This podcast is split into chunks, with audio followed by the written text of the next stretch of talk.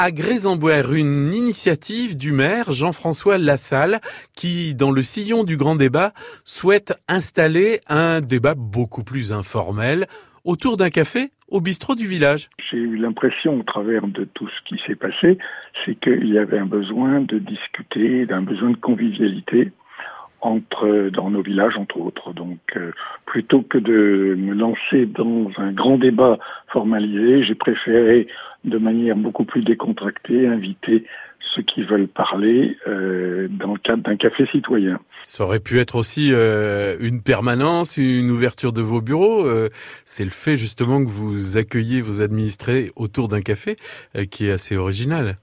Bah écoutez, je je pense pas être de toute façon le seul. Je crois qu'au niveau national, il y en a quelques autres qui ont fait ce type de démarche.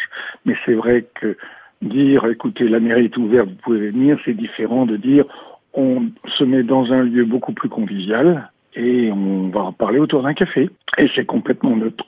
C'est complètement neutre puisque là, l'objectif, je dirais, ce n'est pas de prêter à la limite politique politicienne, c'est de faire que les gens puissent euh, échanger, et, échanger même entre eux sur euh, des choses importantes dans leur vie euh, de tous les jours. Le premier rendez-vous, c'était vendredi, et le prochain, ce sera sans doute le dernier vendredi du mois.